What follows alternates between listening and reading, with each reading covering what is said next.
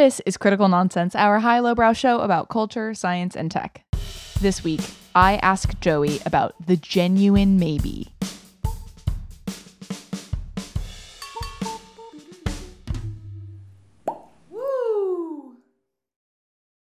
I threw my wish in a well. This is what a Joey sounds like. and this is what an executive producer and Carly Rae Jepsen, Jess Vander sounds like. Hi, this is Jess. Don't ask me, I'll never tell. um Also, again, one out of 50 musical references that I actually recognize. That's my general cadence. Is usually Joey starts with the song and I um I don't know what it is, but sometimes I do. So here we are.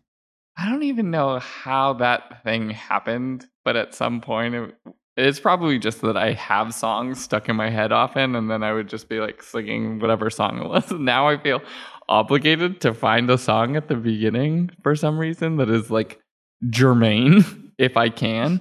In which case, this week it is germane. Uh, Call Me Maybe, the slap, the banger. The slap. is Don't rel- think that's what the slap is in the zeitgeist. Are you saying that Call Me Maybe doesn't slap? Because you would be wrong. Um, wow. Jess, I would never you- suggest such a thing. you have a question about maybes, right? That is so true. Here we are. This last couple of weeks, um, what with some internal trainings at the company and some things just in life, I have been thinking a lot about the idea of maybe. And uh, I think it is, in my mind, n- not just about the the uh the character trait of being open minded, but it is specifically the behavior of being open minded and practicing that when you are someone like me who wants to be that more, but has a really hard time with this concept that I have created for myself, which is called the genuine maybe. Um not a sarcastic maybe like "Mm, maybe but no. Is like ser- is like actually what you're thinking? Is like maybe but but probably not is like the unspoken piece versus the genuine maybe which is like huh yeah maybe. right the, different tone makes such a big difference. And i feel that you know maybe because of how I grew up and or whatever other factors might have gone into it that for me either I, I generally tend to exist in two states of behavior. One of i don't know at all or i'm pretty certain it's this and this and this limbo of the genuine maybe is so foreign because the you know it's it's it's sort of a state of uns it's just comfort with uncertainty of like I have not a lot of confidence but for some reason I'm going to assert something aloud. And that that state is what I would say something that I really associate with you and um not all the time. Sometimes you are a maybe but probably not and that also makes sense because of you know some of the cases of our work and your experience and whatever.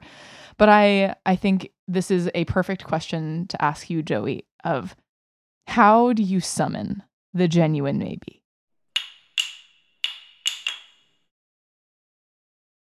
I think the answer to this question for me individually is that I'm always like working from the assumption that I might be wrong. Um, and I try to express what I think, but leave room for for that wrongness in the interactions that I'm having. You had sent me a chat yesterday in in a conversation with this idea and at the time I had no idea what you meant and I think I have a better I was like I was like what what do you mean? And it was it was an example of someone asking if something is possible in like a particular uh, software program and they were saying oh can you do this thing and i said i can't but maybe someone else knows the way and in that moment like i'm not definitively certain that I've like gone through all of the settings and know that it can't be done. And turned out like someone else did know the capital T, capital W way. Yep. Um, yep. and so I think, you know, the like being a person in the world, never mind like being a professional or being a leader, you have to make decisions based on like the data that you have available to you at any given moment. But I'm never going from the assumption that like I have certainty about almost anything. You know, I was talking to someone yesterday and I was like, there we were talking about conducting like research, like qual and quant and and building studies. And I was like, you know, the reality is is like you can look with skepticism at like any bit of research, but your option is never talk to someone or talk to someone and improve the amount of data that you have to make strategic decisions for a company. Like that seems better. But the idea of like being 100% certain, like you can be certain of gravity. And beyond that, like there's not a whole lot that you have a 100% certainty of. No, for sure. And that's I maybe it's also just like different things being calibrated.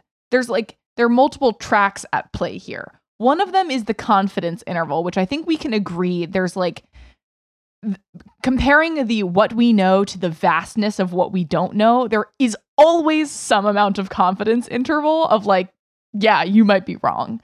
But I think that is separate from how we should whether we should and then how strongly we should assert anything based on what we do know.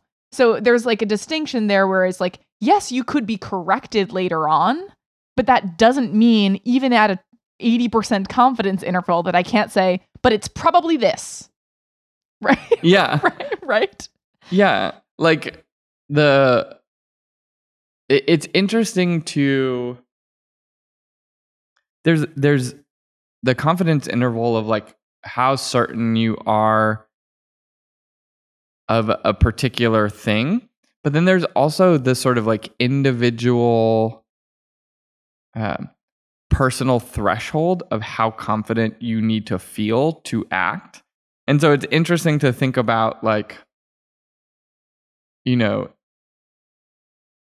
if you're if you're if you have to make a decision like sometimes do you have to like delude yourself in order to come to a decision you feel comfortable with of like i'm pretty sure i've done this enough times or or whatever like you that the realistic like confidence that you have that you know all the answers versus the confidence that you need to feel in order to act, right? Like a statistical confidence interval is like different than your confidence in action mm-hmm. threshold. You know what I mean? Mm-hmm. And I'm not sure how yeah. those like two things uh intersect. Like I feel in any given moment if you told me I had to make a decision, like if it's forced, if I don't have the option to like go search for more things, I feel confident making a decision based on like whatever I'm working with. But like given the option, I'm always going to be like looking for more data. And I think that's where that like openness comes from is like if you're super curious, then you're you're saying like, what if I'm wrong? Or oh, I have another question. I didn't consider that thing. Like yours you can become more certain. You can sort of approach more true, capital T true, if you are sort of maintaining an openness but as soon as you get to that like closed state of like i know exactly how this thing works or this system functions or whatever then all of a sudden you don't search for more data and and like your actual your confidence never changes right? Right. And and at the same time i i think you know colloquially or in conversation, it might be that like curiosity is a virtue. Like it's always better to be curious, but I think you've already called out one instance of decisiveness where like curiosity can can get in the way of being like, all right, but like based on what we've got, like can we just make a call? Like can we just make a move about it? Or like even it could be wrong, but like let's just go with this. Uh there's also, I think, the uh the the space of like if you are unsettled about something but consensus has come to some conclusion that it can un it can upset whatever the team has de- decided or something like that where you're like mm, i'm gonna double check that. It's like okay so do you not trust the the conclusion that we've made? Because you're like i still have this like itching feeling or this like sinking sensation that like maybe there's something else and and at the same time you know i like it's it's interesting because then those I, I, the reason that curiosity is such a virtue is because the the sort of aha like discoveries or like challenging the status quo like comes from from that one person with the sinking feeling. And it just I don't know it's maybe this is the part that's tricky is because that that genuine maybe feels so uh, it feels like it is an objectively better way to be. And yet, I, as someone who does not feel as comfortable in that zone, I'm like, come on, what about the people like me who are more of the probably not people? Like, is there, do we have anything or are we just worse? Yeah, I mean, it is, it like, that question of like, how do you contend with a genuine maybe, right? Because like the idea of like getting to like, huh, that might be possible. And then just like doing what you are already doing uh, it is like a different way to approach it versus, um, you know, I think sometimes I have a weird relationship with competitiveness. Um, like I don't think I'm like super, uh, like individually competitive in like games or things like that or I'm like seeking out competition um but when someone says like a thing is not possible it, it like triggers something like maybe it, it maybe it's like being told what to do where like you're saying like you can't do this it's Yeah. impossible Right. And i'm like Right. why are you saying that like what if it actually is po- you know and like there are like Yeah. dumb instances of it where i'm like oh someone's like you can't do that in You're like, Excel- wow. Excel, right? And I'm like, what? you can't like i can't Right. you know just like watch. Just watch. Okay, I'll be the judge of that. yeah and right? the- it's, it's like that. It's that idea of like, no, no, no.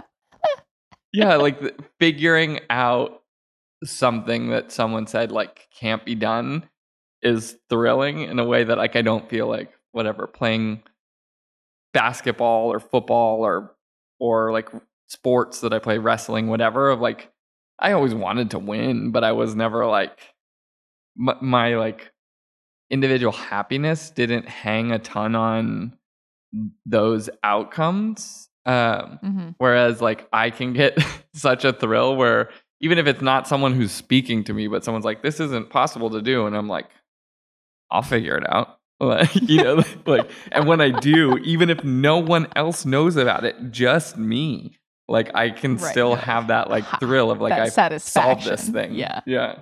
Yeah.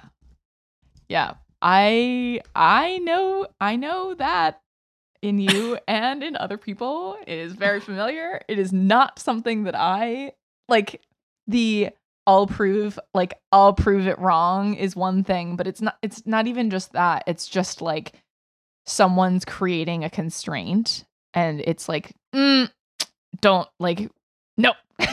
what, what if we go beyond that constraint? Like let us go outside of that you know, metaphorical box that you've now it- put me in. Like I refuse.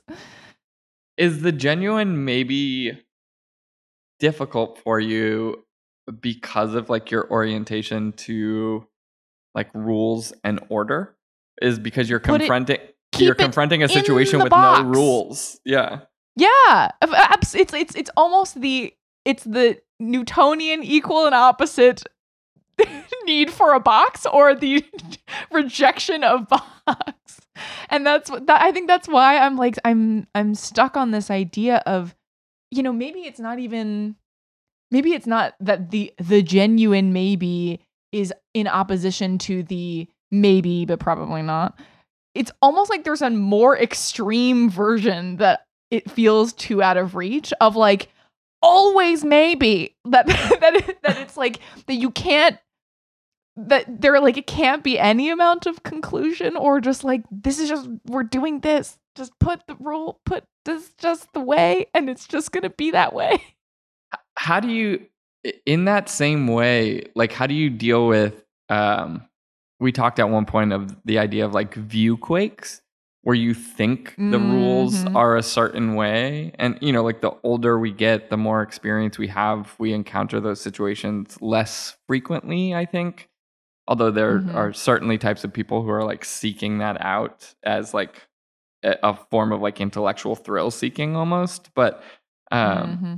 Like how do you when you think the rules are a certain way and when like the game in sort of like a game theory way is disrupted like how do you contend with oh the rules just change? I just realized that i'm actually like operating with a different set of rules than i thought i did.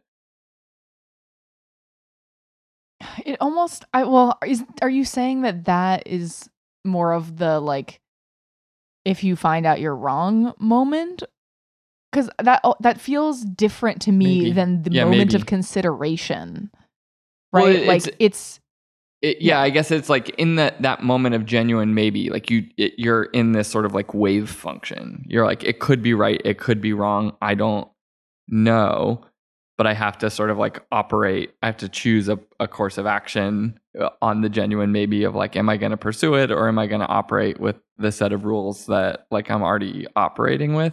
And so, in that way, it seems like sort of a pushback against like chances or situations where the the rules of the game change. And so, like, I was curious when, it, and maybe it does fit in that like I find out I'm wrong type of moment, but it feels maybe a little bit different because like every time you find out you're wrong doesn't necessarily mean like the rules changed. Maybe well, like, ex- right, exactly. Yeah. It's like, oh, this just happened to be the five percent chance that I was wrong. It's like, oh, okay, but that's not as likely. Like, right. In fact, if en- if anything, it's just like, ah, uh, you know, that was just an off.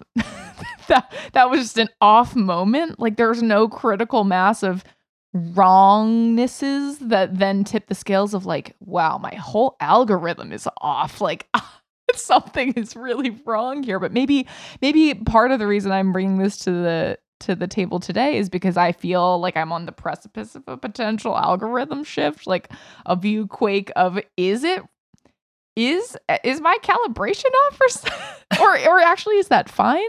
I also think there's like you can't have this conversation without and maybe this is the just the pattern of discussions we've been having recently, but also sort of like the gender norms of being assertive about mm-hmm. what you think and like how how like what is encouraged and what is not encouraged. Like I think I am someone who has been fortunate enough or you know maybe to a fault of like being encouraged to have an opinion and like s- assert what I think. Um, and many people don't have that natural instinct, but it's interest. You know, it, it, it is also when you are someone with that proclivity, um, you have to gauge it because it affects other people, or maybe might be off or like mm-hmm. delusional. I, I don't know. Yeah, I mean, I think some of the openness too is like, do you internalize when you've been wrong enough to then like shift your behavior, right? I think you know, having this the sort of luck of being a somewhat intelligent person to where you you're like young and you're doing school and it's like relatively easy and you're like you you sort of build a false sense of confidence like oh I'll always be right or I'll always do well and you sort of encounter yeah. situations where you think you have an answer and like someone you know catches you or like tells you a thing and you're like actually that's not how that works at all you know like in those right. moments if you if you value like the truth or if you value like rightness in some sort of like platonic sense. Platonic ideal, right? yeah then then the confrontation becomes like what are you what are the things you value as it relates to the maybe? Like i'm much more interested in like knowing than being right if that makes sense like i want other people to know too like i'm a, still like a social creature and want to share and be like did you know this thing or like we thought it was this and it's actually that like Mhm, but mhm. but like those moments where I find out I'm wrong are like actually exciting, provided that they're not like accompanied by like some sort of extreme uh uh Shame. social social like embarrassment or chiding or Yeah. or whatever Yeah. it is, you know. Yeah. Well, right. And I think that's why, like, this is particularly challenging for me in areas where I feel like where I have internalized that the rightness is an identity attachment. Like, to be wrong at this, like, I would actually sometimes, like, if I find out that that's not right, then, like, that is a, that is like a demerit on my caliber as a strategist as a cook like these like things that i'm like i am someone who like knows things it's like an expertise almost it's like Mhm. if i don't know this that challenges my sense of my own expertise as a person who like yeah in terms of what you value is like the thing i value is that like a sense of self as expert and that is i, I mean in what you're saying is like the the danger of that is then clinging so tightly when you're confronted with something that's just like that's just like not what we're that's just like not what we're seeing here sorry. They're like or like maybe someone else has a better idea. But can i guess like i know intellectually all of that. Like i i know the dangers of this direction. I just feel still like come on there's gotta be a give and take in the like there has to be some way where this is not only a flaw of human kind, you know?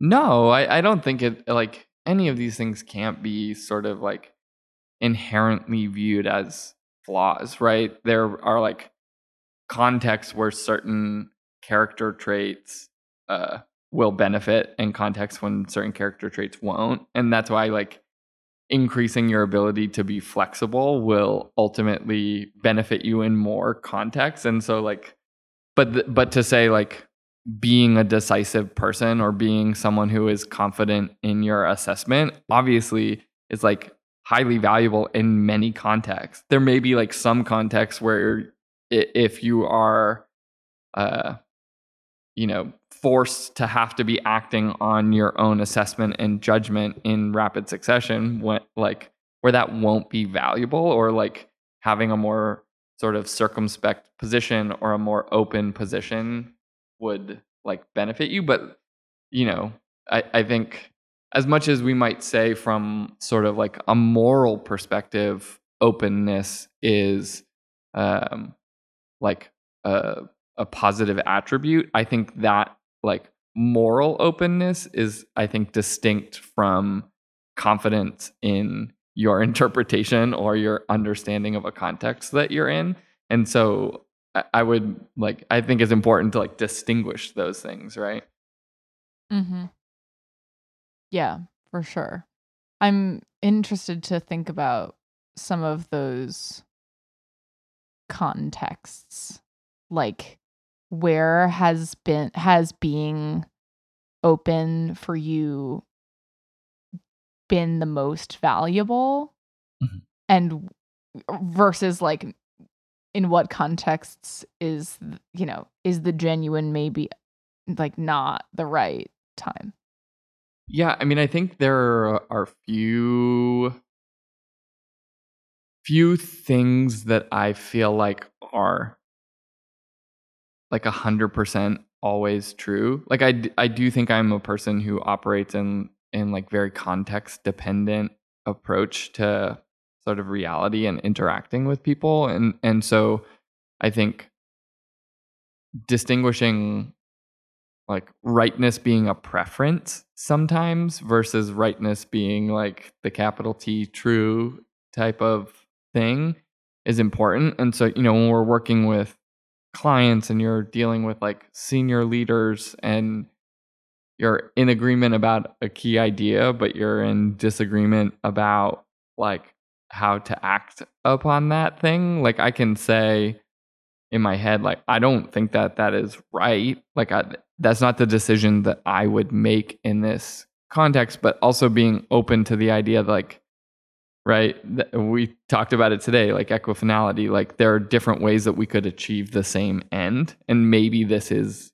one of those ways that will fit better with whoever the people that are going to have to live with this on a day to day basis. Like, I can't you know in in the same way you know some some of the work that we're doing on occasion is like you know broadly strategically we're agreed on like what the ideas are but then you're getting down to like fine tuning language and in sharing certain strategies with right. a company or with a team right? And so uh at that point i'm like i don't like that word. I don't think it's right but if you like it and it's doing the thing for you, like, okay, you know, like you just kind of, uh, uh,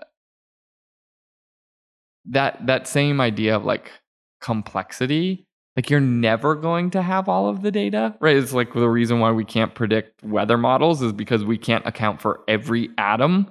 And so, like, because we don't know what every atom is doing, the model will be like, immediately pretty good, but as soon as you start moving out, you're just not accounting for enough data. And so you can't make appropriate predictions. And it feels like to me, most things that we do in our day to day lives are like decisions that you're trying to like assess an action in a complex system as opposed as opposed to being like platonic ideal like right or wrong things you know yeah.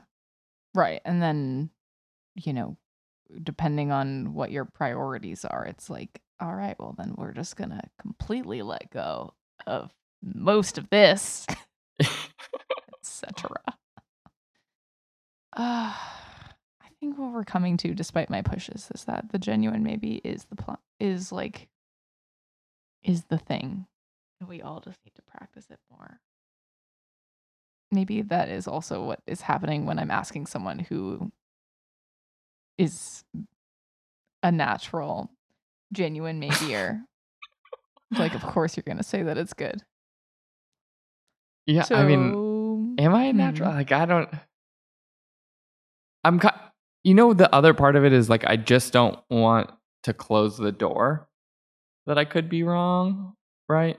Like, I kind of want someone to prove me wrong sometimes, like again, gently and nicely and like not making me feel like a dummy in the process somehow. But I don't, I'm like, I don't know. I don't know how to do it. Do you know? Can you figure it out? Like, if you do, tell me. Like, I want to know how to do that. Um, and so like, I also do have a like a feeling where I don't want to impact someone else's worldview with something that could be wrong inside my worldview. Yeah. Yeah. It's just a generous, fluid way of looking at things. That sounds great. Well, that's great. That's cool. Can you can you do a wrap up corner of how you're gonna embrace the genuine maybe? I don't even know. Other than just this like slow onset view quake of like I see the intellectual value of this. The practice of summoning the genuine maybe is uh, very difficult when that is not your, your comfort and when you want to be in the box. Just like staying in the box, that's where the things go. You put it next to other boxes and you organize all your stuff, and that is just very, very good. it's just really difficult and has served me and other people like me very well in circumstances of decision making uh, of creating you know following with social consensus of like all right this is what we're doing that feels great um, but that it also uh, just it is something still worth pursuing because It is a virtue. So annoying. Is that where I land with this? No, God, it- genuine mean- maybe is killing me. I love the indignant, like, uh, version of like changing your perspective on something.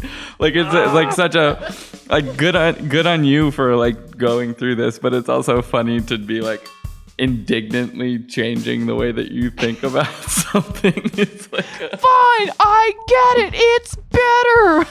fine. In some I'm ways going to to my be room. able to maybe use that. Ah.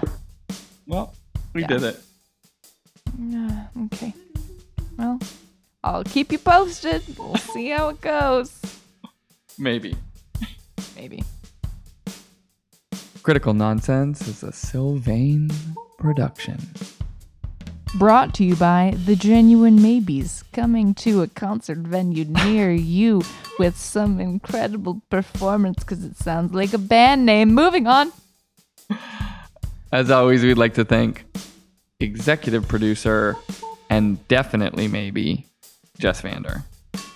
Oh, thanks. We'd also like to thank sound engineer and call me maybe Alex Conte. We'd like to thank our programming coordinator and always sometimes Les Jacobs. and thanks to our production crew and rightly or wrongly, Sarah Gilbert and Nora Mestridge. Can neither confirm nor deny uh, that we would like to say, as always, thank you, sorry, Ellen. Thanks, sorry. Um, special thanks to Noodles. Up. a person, an artiste that created unique emojis for uh, parents. I saw them this week.